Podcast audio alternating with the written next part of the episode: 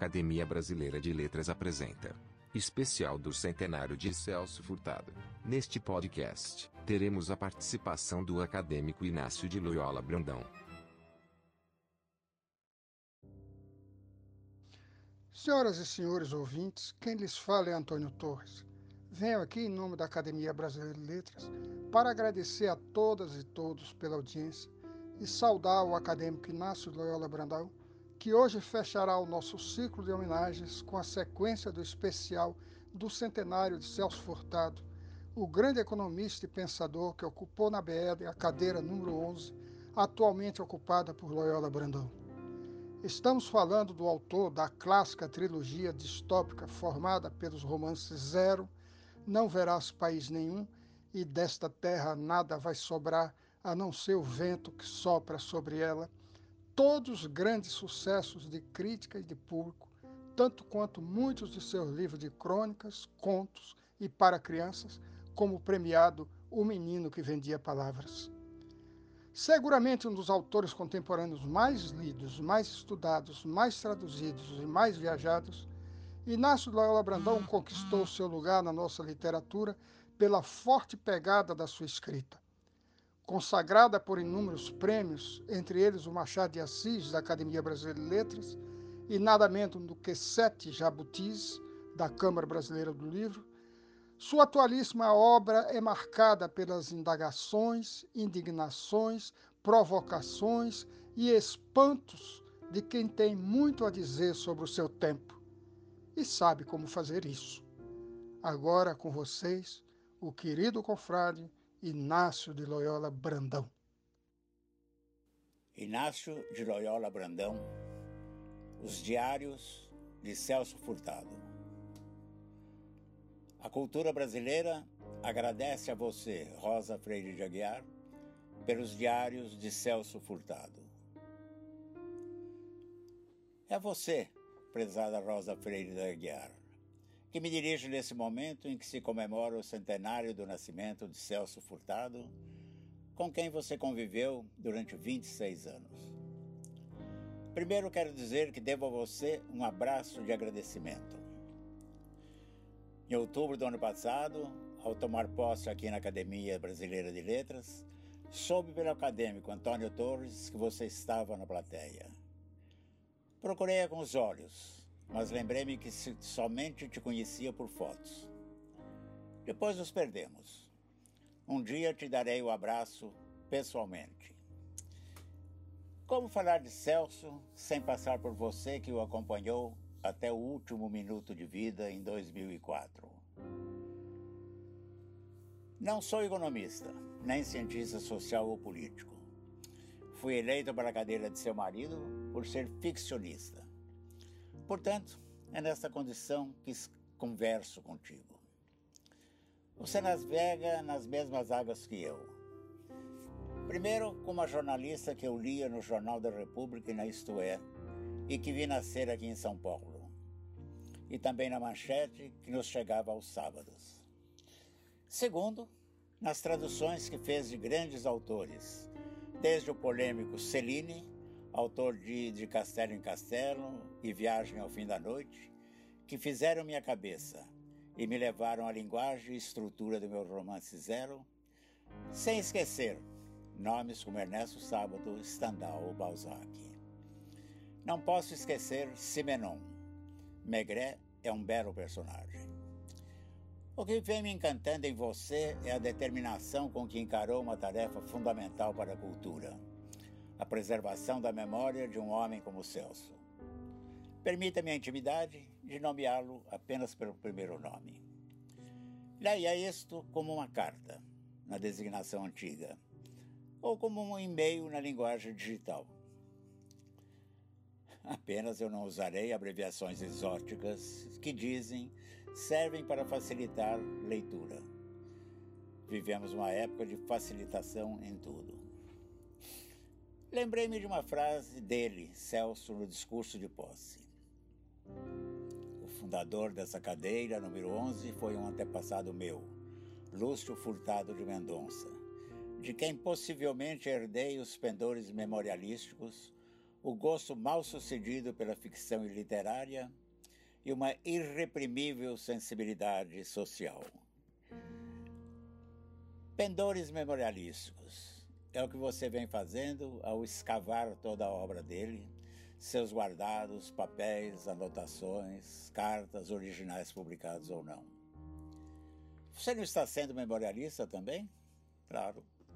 Nada mais excitantes que as descobertas que são feitas ao fuçar baús, gavetas e pastas, ou algum papel esquecido entre as páginas de um livro. Ao olhar a vasta obra de Celso Furtado, não se poderia colocar inteira sob o título Memórias da Economia Brasileira, indicada como obra seminal para quem quer conhecer, estudar o assunto e conhecer também a evolução do Brasil? Neste país, quando alguém de nomeada morre, fica esquecido e corre o perigo de assim permanecer transformado em sujeito oculto.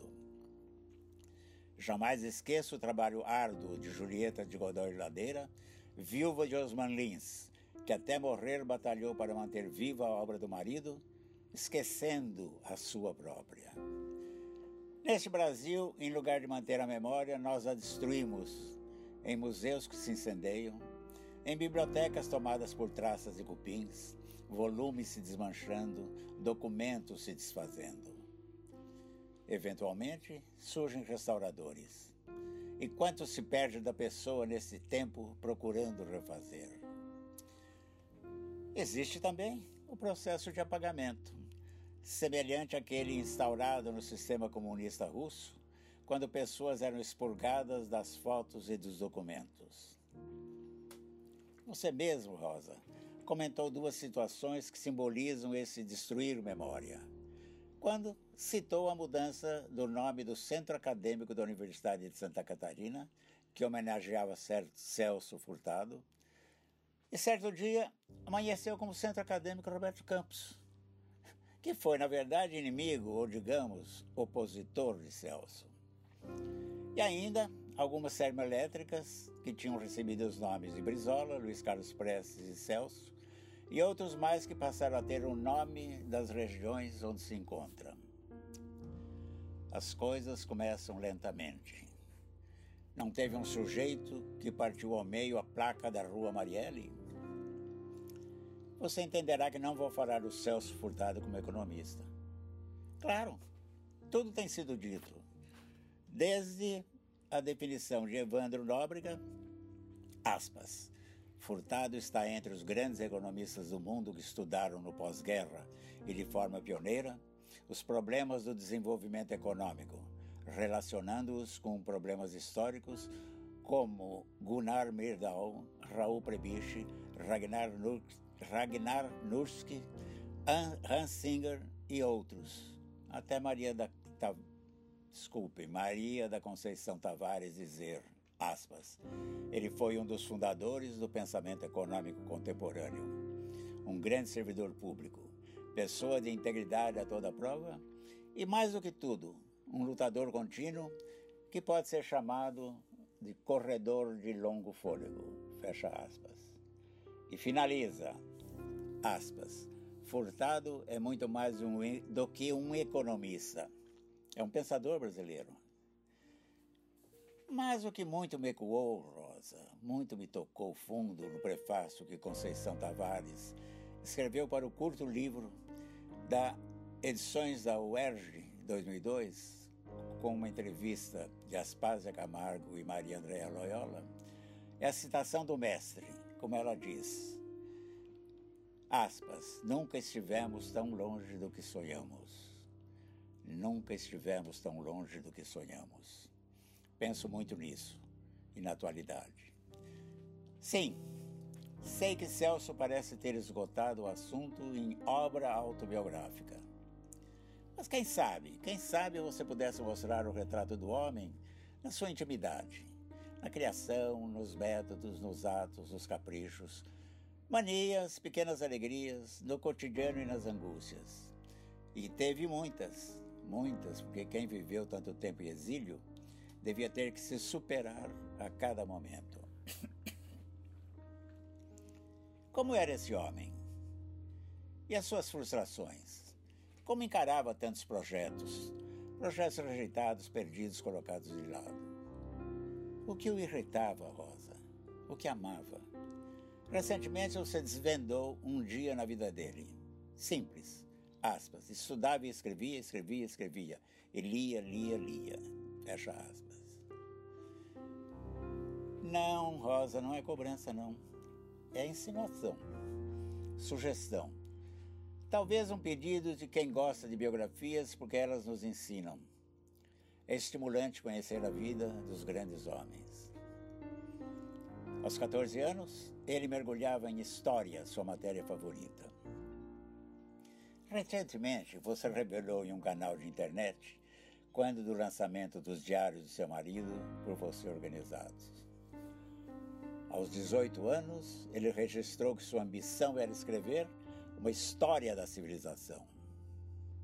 Fiquei pasmo, porque esse projeto se transformou depois em uma história da civilização brasileira que resultou no final na formação econômica do Brasil.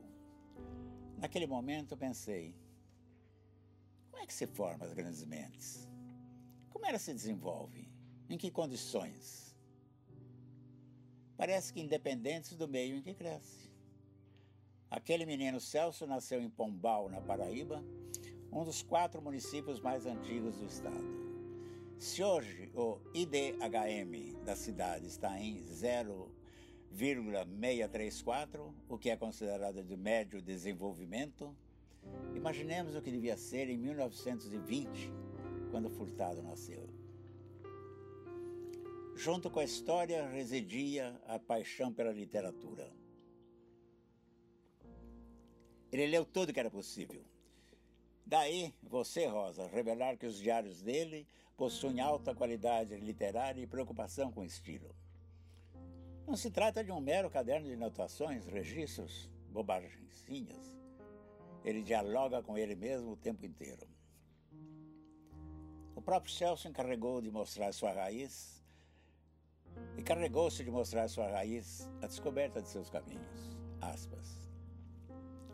O Nordeste brasileiro, onde nasci e vivi até os 20 anos, constitui o mais antigo núcleo de povoamento do Brasil. Após uma fase de prosperidade nos séculos XVI e XVII, a região conhece um longo declínio, o que explica que as estruturas sociais aí sejam mais rígidas que em qualquer outra área do país. A descoberta do ouro e dos diamantes nas Minas Gerais lhe retirou a preeminência econômica e a transferência da capital da Bahia para o Rio de Janeiro significou a perda da preeminência política. Na minha infância no sertão, a política absorvia grande parte da vida dos chefes das grandes famílias. Consistia essencialmente em rivalidades e conflitos, com apelo corrente à violência, entre famílias e grupos de famílias locais. As incursões de cangaceiros eram frequentes. Histórias de violência povoaram minha infância. Referiam-se mais a atos de arbitrariedade, prepotência e crueldade que há gestos de heroísmo a western ou faroeste. Nesse mundo marcado pela incerteza e pela brutalidade, a forma mais corrente de afirmação consistia em escapar para o sobrenatural. Os grandes milagreiros existiam como legenda, mas também como presença. Não longe de onde morávamos, reinava o padre Cícero. Quando eu tinha oito anos, surgiu um chefe político do Estado que convulsionou profunda, profundamente a vida de toda a comunidade. João Pessoa, que no espírito da população fundia as imagens do chefe e do milagreiro. Eu ouvia, crédulo das domésticas de minha casa, as histórias desse homem que se disfarçava, aspas, uma pessoa qualquer, fecha aspas, para praticar o bem nos bairros mais humildes. O assassínio brutal desse homem, exatamente no dia em que eu completava os meus 10 anos, provocou uma tal angústia coletiva que ainda hoje não posso me recordar sem me emocionar. Realidade e ficção.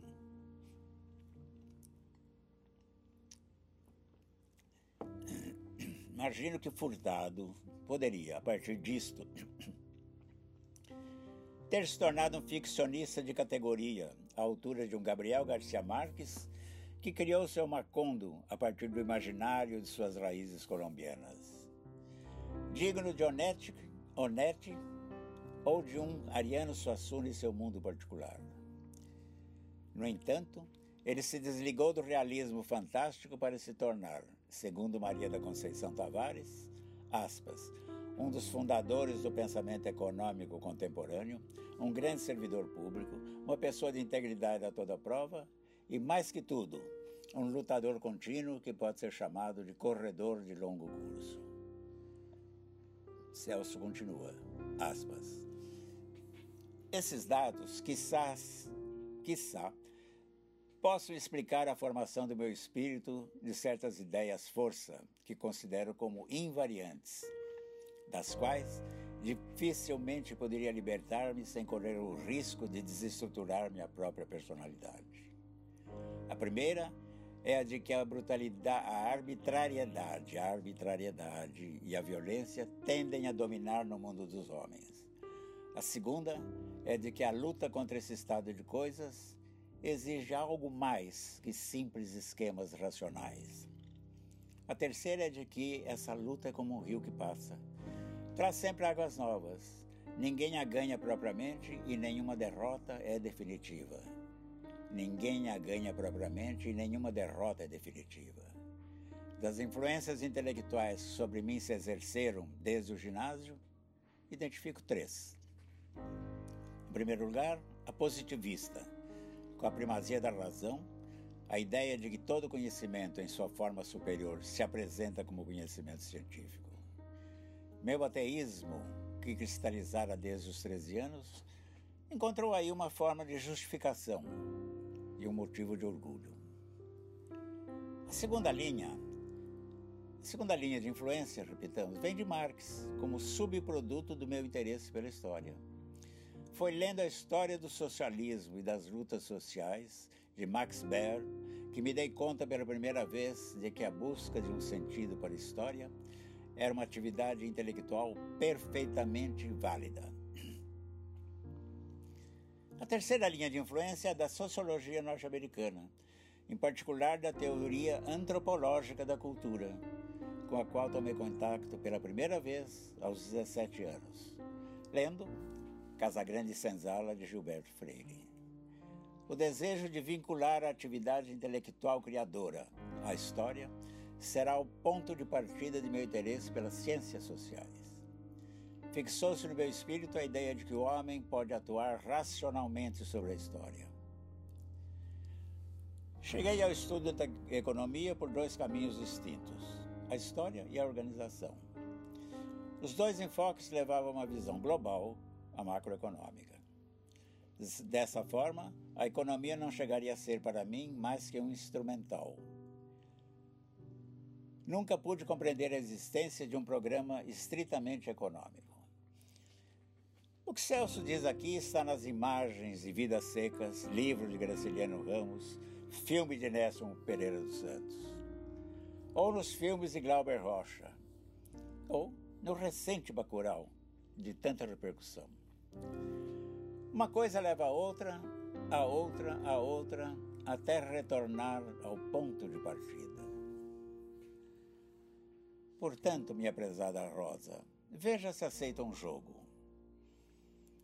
Trabalhar aqui com a fantasia, com a literatura que ele namorou, mas nunca exerceu. Este exerceu entre aspas. Mas que transparece nos diários intermitentes, obra póstuma. Imaginemos o mais improvável. Mega ficção. Absurdo dos absurdos. O absurdo não existe como empecilho, e sim como força motivadora para a arte. Ninguém demonstrou isto mais do que Kafka. Rosa Freire de Aguiar, você está acostumada com a literatura. Sabe os seus meandros, labirintos, metáforas, fabulários, o surreal, o disparate, o distópico, a farsa, o visionário, a fantasia que corre por suas veias. De Viagens de Gulliver até Alice no País das Maravilhas. Para quê? Para mostrar o real. O que eram as fábulas de Esopo e La Fontaine? Nelas podemos tudo. Se Kafka se mantivesse no plano do real, não teria escrito uma obra-prima que mudou o rumo da literatura um século atrás, no começo do século passado. A metamorfose. Ele fez seu personagem acordar transformado em um repulsivo inseto, ou em um inseto monstruoso, ou em uma barata, dependendo das traduções ao longo do tempo. Absurdo, porém real. Também Kafka poderia ter invertido. Naquela manhã, um inseto repulsivo acordou transformado em presidente de um país. Mais real ainda, convenhamos. Está ainda na mente de todos nós o horror chamado vídeo da reunião de 22 de abril. Recente. Aquela sexta-feira que não foi 13, mas que superou em horror político lodaçal. Suponhamos, por mais inverossímil que seja, que Celso Furtado fosse ministro e estivesse presente à reunião. O que ele faria? Como se sentiria? Como reagiria? Será que teria um desculpe, será que teria um ataque cardíaco ali mesmo? Ou como nordestino de boa cepa, forte e sofrido, seria tomada por um surto, surto e destruiria tudo. Se essas palavras chegarem ao futuro, espero que os leitores ou ouvintes corram aos livros de história para saber o que houve. Agora a história está registrada em imagens. As cenas são patéticas, cômicas, dramáticas.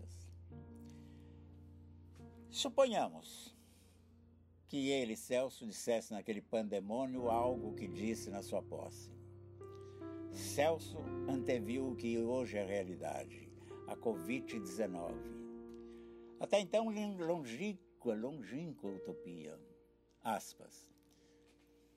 Que as civilizações são mortais é uma advertência que nos fez Paul Valéry desde albores do século que se despede.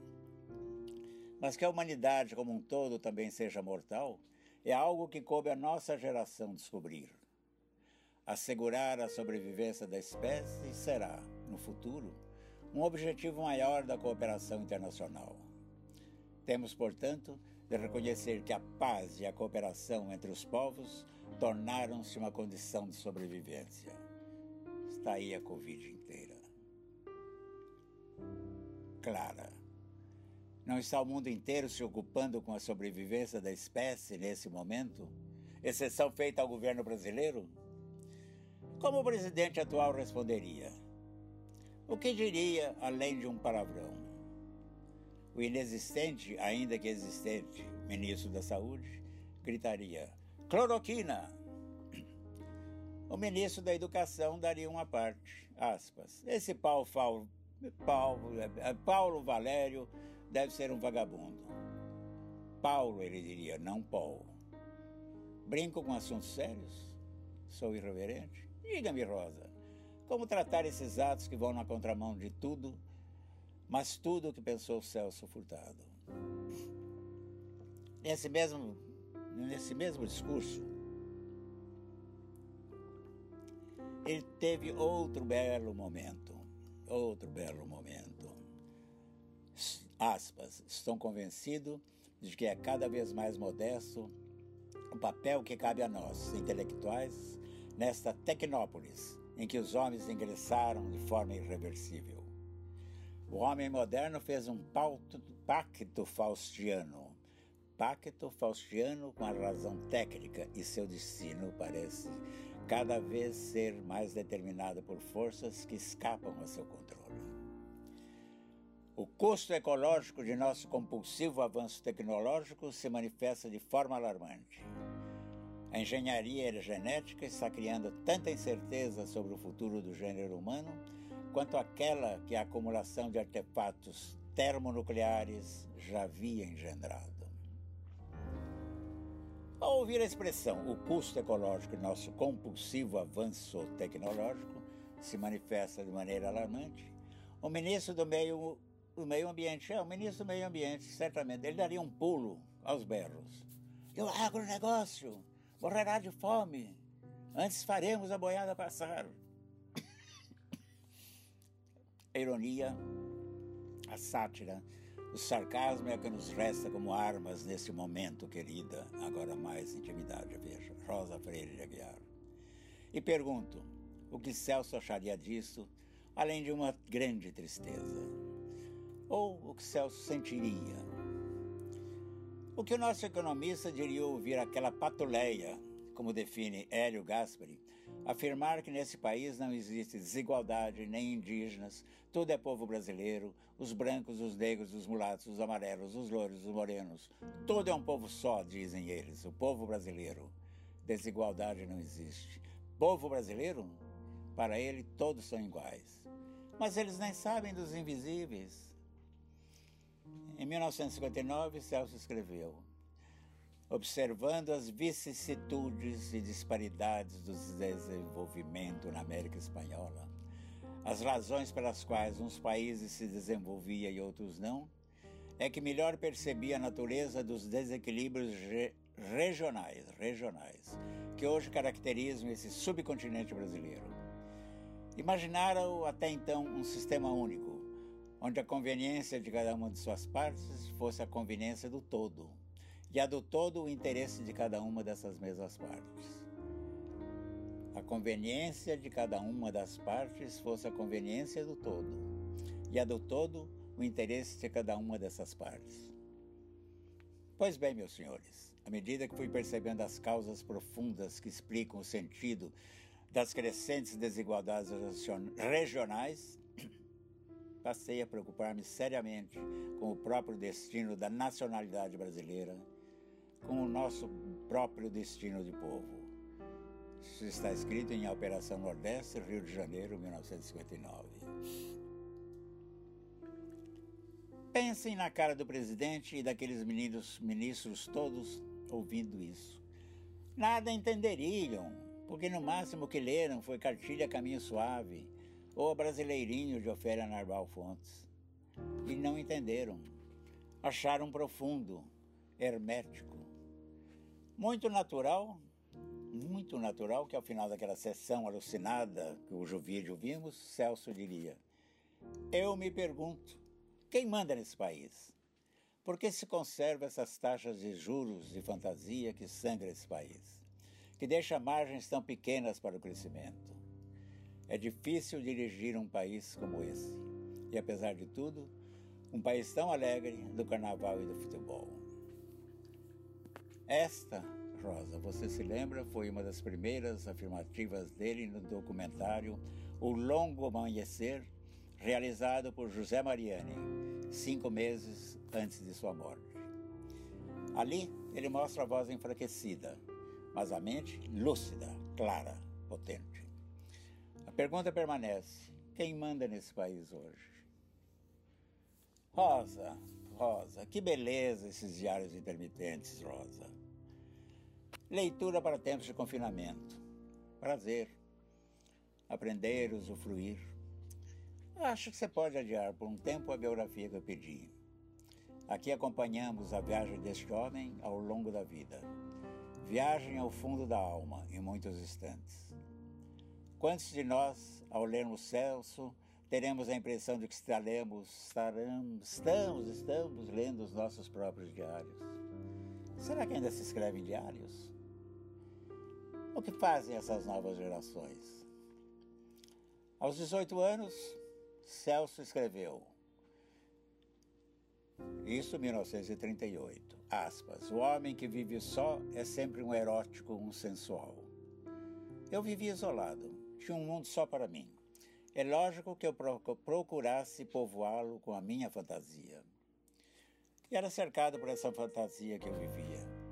Os fatos, os mais tolos de minha vida, eu transpunha para o meu mundo de fantasia e com eles voava para a cidade de Platão.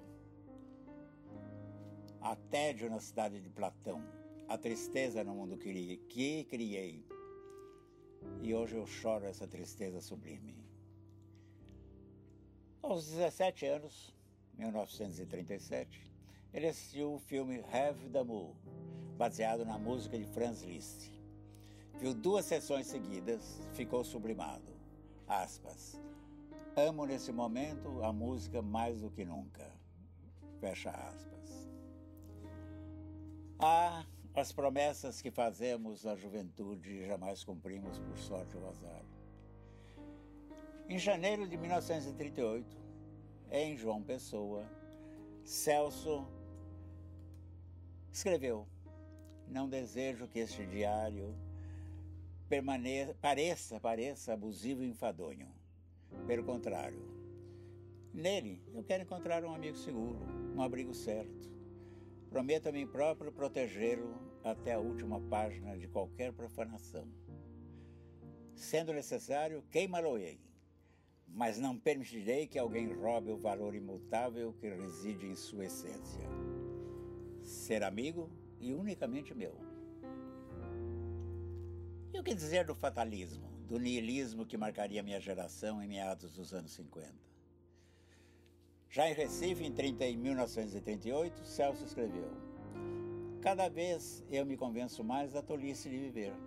Eu tô, estou aqui, não tenho preocupações, nenhuma paixão me tortura o espírito, e eu sinto a inutilidade da vida.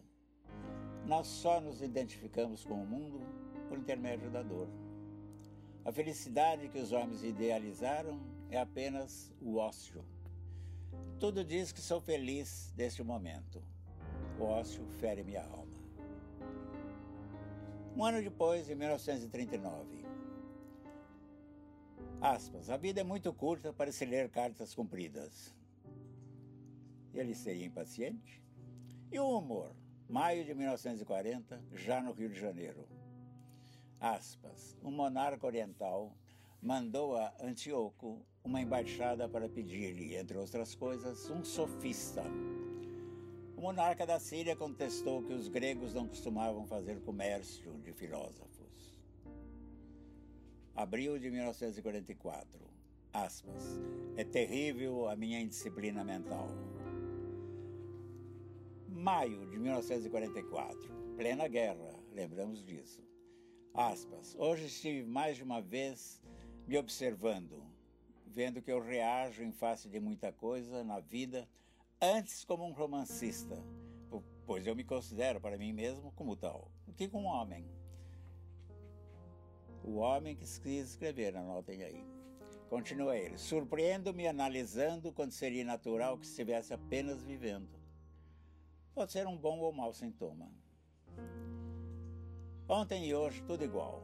Vejamos, dezembro de 45, final da guerra. Aspas. A vida no Rio continua complicadíssima. Uma moradia tão difícil de encontrar que alguns têm que se conformar em aceitá-la no cemitério. Há uma angustiante falta d'água. Os transportes continuam deficientes. Esperei 45 minutos hoje numa fila de ônibus. Hoje igual a ontem. Janeiro de 46, fim da guerra. Aspas, o presente governo de magistrados, seja o federal, seja o estadual, tem sido o mais ridículo desgoverno do ponto de vista técnico de que tenho memória. Que lição de politicagem e de ignorância administrativa estão nos danos esses estão nos dando esses juristas? Estão nos dando, nos dando esses juristas? Que lição de política e de ignorância administrativa estão nos dando esses juristas? Repito, porque é sempre atualidade. Tudo se repete, repete, repete igual, sempre. Julho de 1946. Aspas. Nenhum ponto básico da organização nacional é ferido. Continua-se com a esdrúxula separação de poderes. Não se aborda a reforma agrária. Não se fere a ordem econômica Entra-se pela lei civil na questão do divórcio. Atribui-se o orçamento ao ministro da Fazenda. Eu sei que há homens cultos na Assembleia, mas estão desinteressados ou divorciados da realidade brasileira. Discute-se e briga-se em torno de mesquinhos interesses de paróquias eleitorais. É de desanimar. Paróquias eleitorais, é de desanimar. Aí está, centrão. Ou seja, Rosa, ontem como hoje, os textos vão, vão crescendo de maturidade e aprendizado espantosos. A viagem a bordo do navio General Meigs é uma longa crônica, uma noveleta cheia de lirismo. Celso sabia escritor, ele queria ser escritor. Fica evidente. Já na Itália, a poesia sub, surge, surge subitamente em março de 1945. Aspas.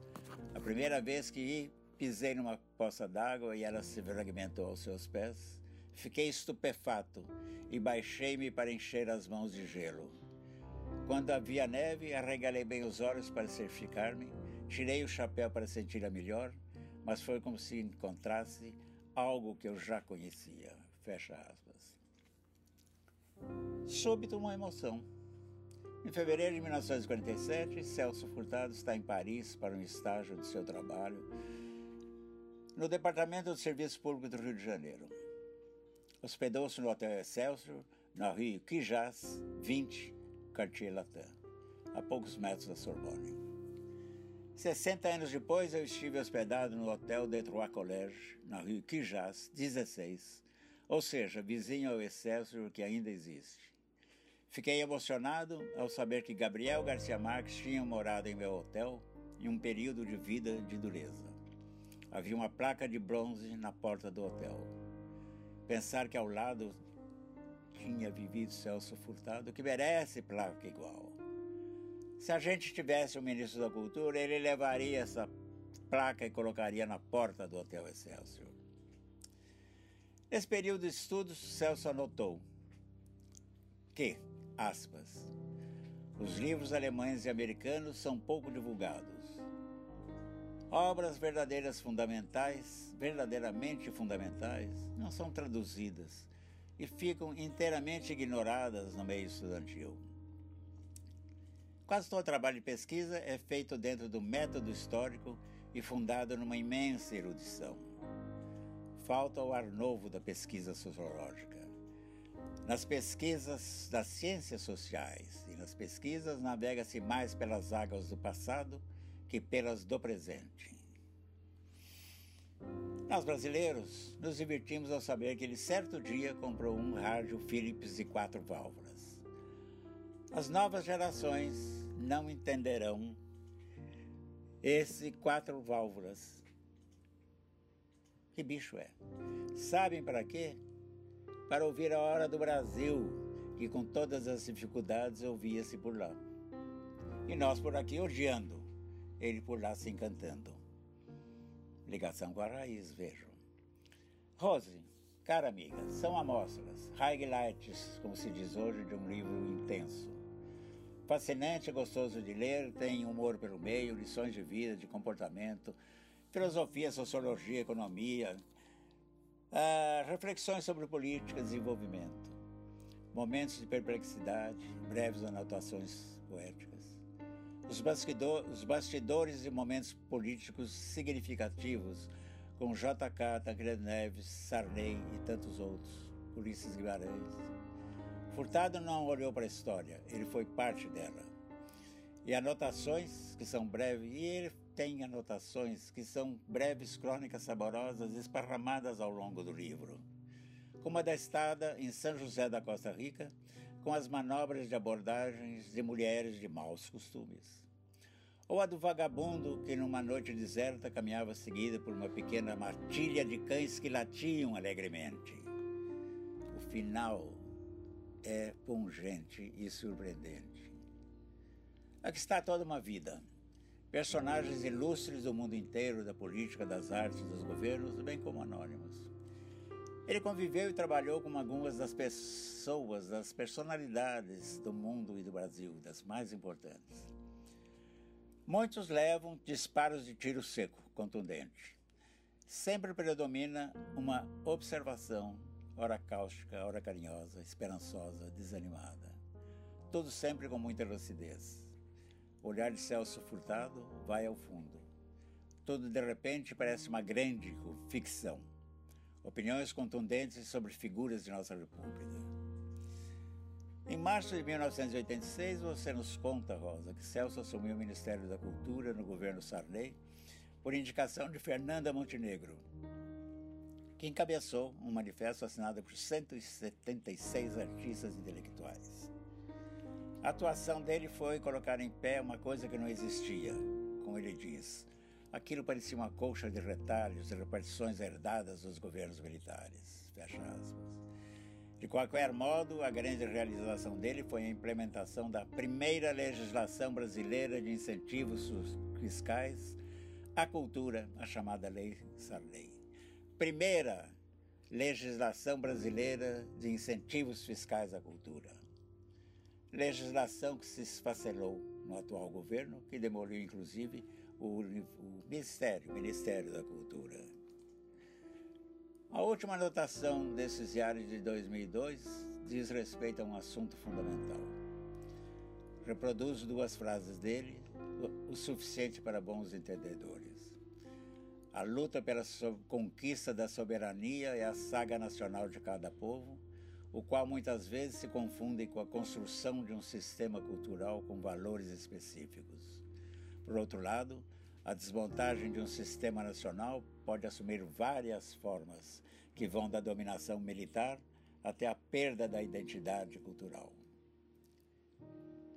Nada mais atual, não acha, minha cara Rosa Freire da Guiar, nada mais atual.